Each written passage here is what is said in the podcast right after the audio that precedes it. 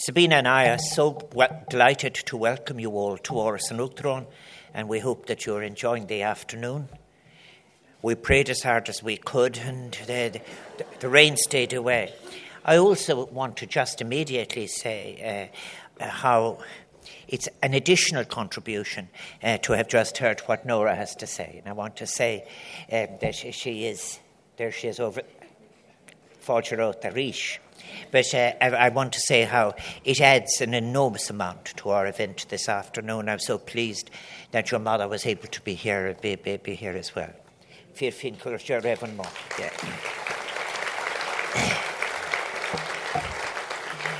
Well, the, this is garden party number five of 2017, and uh, our season of garden parties is a very, very special time.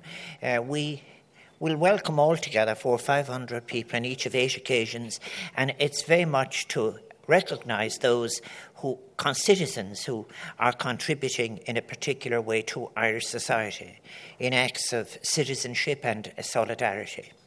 Now, this afternoon, is very special because we're joined by people who are not just people who care, but people who are proactive citizens. And whose altruism is not just felt, but it is delivered with great generosity of spirit. And it has made an immeasurable benefit, been of immeasurable benefit and enrichment to the lives of others. And it is that that, if you like, defines what is a good community or a good society. And it is that that is inspirational to people of different generations in the task of creating a better world. And I think that here in Ireland, no more than in other parts of the world, despite the many challenges of the contemporary moment, we have as a people, thankfully, remained at heart a creative, resourceful, and warm people with a, a firm sense of common decency and justice. And I think this is often reflected and spoken about on radio and television and in the media, when in fact, in terms of the proportion of the population we represent in Europe and the world, Ireland is always there out in front in terms of responding to humanitarian disasters. But if that is in fact our global sense of generosity and responsibility, as Sabina and I travel around the country since I became president on the 11th of the 11th, 2011, again and again, we meet people in communities who are working in an inspirational way, uh, providing support, services, and above all else, the hand of friendship uh, to those within our society who are in special need of care or assistance, and for whom such solidarity makes a huge difference in terms of contributing to their capacity to participate in society. There can be no doubt whatever, as well, and it's something that is constantly recurring in my own thinking very much, is I think in a speech recently I said the best way of defining a society was as a community of vulnerabilities. And there's no doubt that how a society treats its most vulnerable citizens is a reflection of its moral core. And I think, therefore, running right through since that day in November, I've been trying to suggest that an inclusive republic is the only meaningful republic one in which all citizens are treated with equal dignity and respect and are empowered to participate in our democracy. Now, if we are to achieve the goal of a true republic, then, and give expression to the vision of universal human rights, then we must stand with and embrace those of our fellow citizens who are most vulnerable and who sometimes, frankly, suffer the greatest exclusion. So I'm delighted to welcome all of you this afternoon who support people through difficult times, and often not through difficult times in one period, but over very long periods, be it through serious illness or disability, be it through addiction, homelessness, domestic violence, unemployment, the many other challenges that are there that darken and shadow so many lives. If people are to come out of those shadows, it is very important for them to be able to see the light located somewhere. And that's what you do. I think that as well it is people like yourselves who are providing the building blocks to construct the strong and compassionate communities that, as I've said, define any true republic.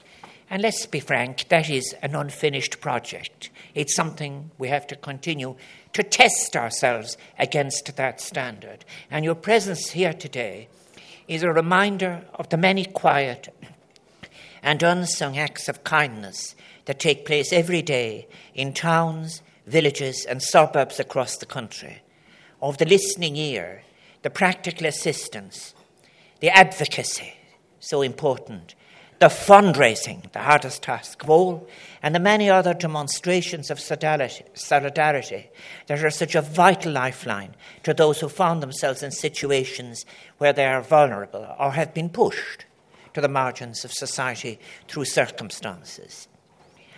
I think as well, I was thinking about it as well. I've used the word kindness. I remember many years ago being in Vietnam and finding out something that was quite extraordinary. And that is that all those words that end in the double S's, kindness, goodness, softness, were much more in use in undeveloped countries, so called, than they were in the Western countries, where in fact the language had become harder. And to use these words with the double S ending would be regarded as somehow or another being soft. But that's for another day. Thinking beyond the self is what is involved in ethics of any kind.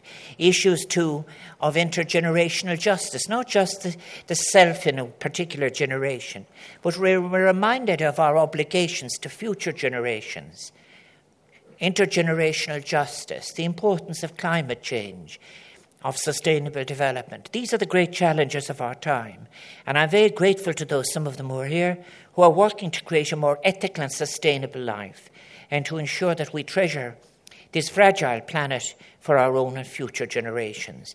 But your work is vital to the building of a more democratic and just society, reminding us that while significant decisions are being taken at conference tables that are sometimes commented upon around the world, each and every one of us carry the responsibility of making a contribution to creating a cleaner, safer, better, more inclusive world.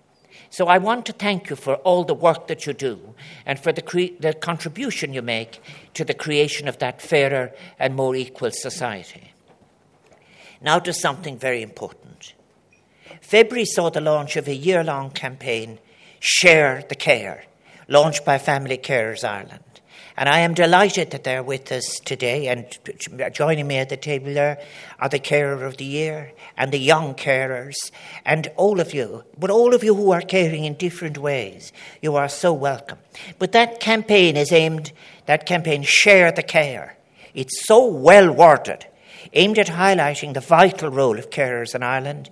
And the very many of you who are invited here today, I know that you represent some of the hundreds of thousands of people who every day in homes across the country are providing generous care for parents, children, partners, or other family members or friends.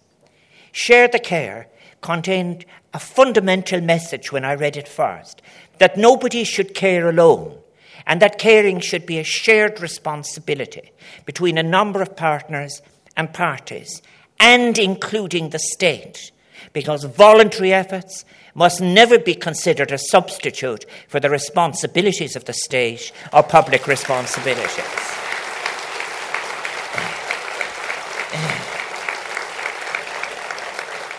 These are very important messages, and ones too often overlooked by a society that may be benefiting so much from the quiet altruism of those many thousands of citizens who spend their days and nights caring for one another. That of long term care for our aging population is it's becoming ever more clear. Now, the most, I, I just, I won't bother you much with figures, but there is one that is striking. The recent census figures showed that 4.1% of our population now provide unpaid care, with over 6.2 million hours of such care being provided every week in this country. Now, that's an extraordinary resource, in my view, and the responsibility of the state should be not to see that as a substitute for its responsibilities, but as a great resource in itself to put alongside, as it were, uh, the state's exercise. But I'm delighted, therefore, to have an opportunity, as Sabina is too, of acknowledging this quiet, sustained work of the many unsung heroes who provide critical care for family members and others. You know, in the 30 years I was in the Senate, or in the 23 years I was representing Galway West uh, in the Dáil, very often coming uh, to my advice centres every week, people that things that just break my heart occasionally were carers who would say, I don't mind what we're doing, but what will happen when I'm gone? And this is something that should immediately alert everybody who is, in fact, in charge of public policy to ensuring that that great concern is lifted from people. The altruism, I think, therefore, uh, I'm del- I think the altruism, the generosity of all those who support fellow citizens is uplifting. But it's important, however, that all of our citizens as a society be challenged by their actions and sacrifices. Take it as example. There can be no doubt about while retaining and valuing a spirit of concern for others and a willingness to offer our time and support to those who are vulnerable, it is essential. But we need as a society to invest in public policies and provide resources that can reduce the burden on those who care for loved ones. We have to put ourselves into the position of those, for example, who may be in receipt of a diagnosis and they look at the long stretch of years and days and nights in front of them. And we need to be able to say, you will not have to do that alone. And that is what Share the Care is about. I think, too, as caring state, the building of such a state is the responsibility of all citizens. A caring state won't grow from nothing, but it must be founded on the expression and action of concerned citizens who not only visualize a democratic society, take it for granted perhaps, but they must make a case for it and support its realization. And they must be willing to fund it and support those who call for such funding because it is the right thing to do and it is long term rather than short term. Rotáhacht a cinse strúcuit ar saci an obair agus níirecht a dhéanaan gach aine a ha an takeíocht a saradar saránig sónta, le go méid cáíocht bhethe níos fearracha. This work and efforts of all those who, in so many different ways, enriches and supports the lives of so many that need help and are vulnerable forms a vital component of our society. Seeing ourselves as a community of vulnerabilities, having a reputation for not, for example, it is very important of being a society that does care is the best contribution we could make to reputation internationally.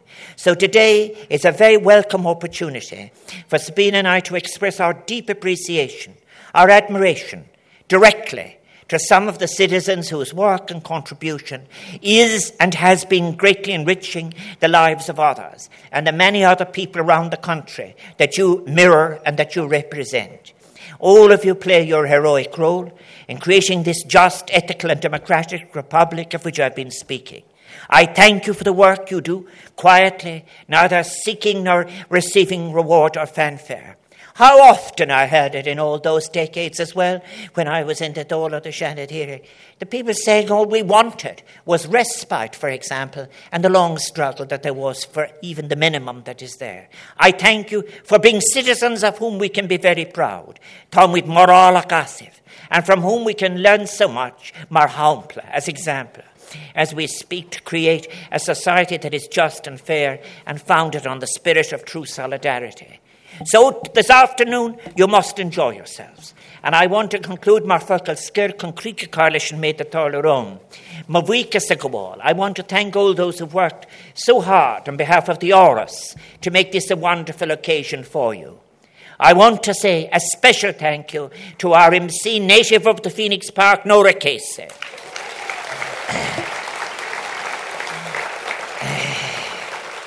our talented entertainer, uh, Arthur Green, who has been you've been listening to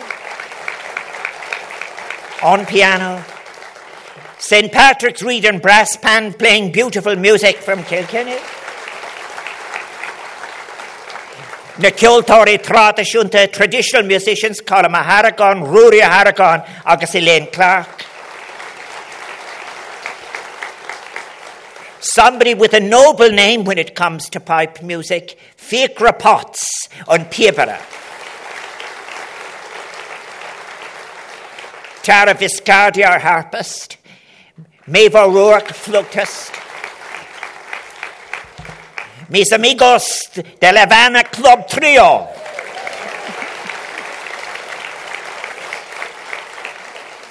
Felicidades en el músico de América Central. David Keenan. Wyvern Lingo. And people who will get you all going. The Riptide Movement. Tá mé héana agus sa bhínig sú le le couple nóid eile, Sabina and I are greatly looking forward to seeing more performances in a few minutes. But Mahan Hain, on my own behalf, on your behalf, I salute the hard work, the unfailing good humour, culinary skills, the patience. I get lots of leisures complimenting them from our own staff here at Áras an Uachtaráin who make all of this possible.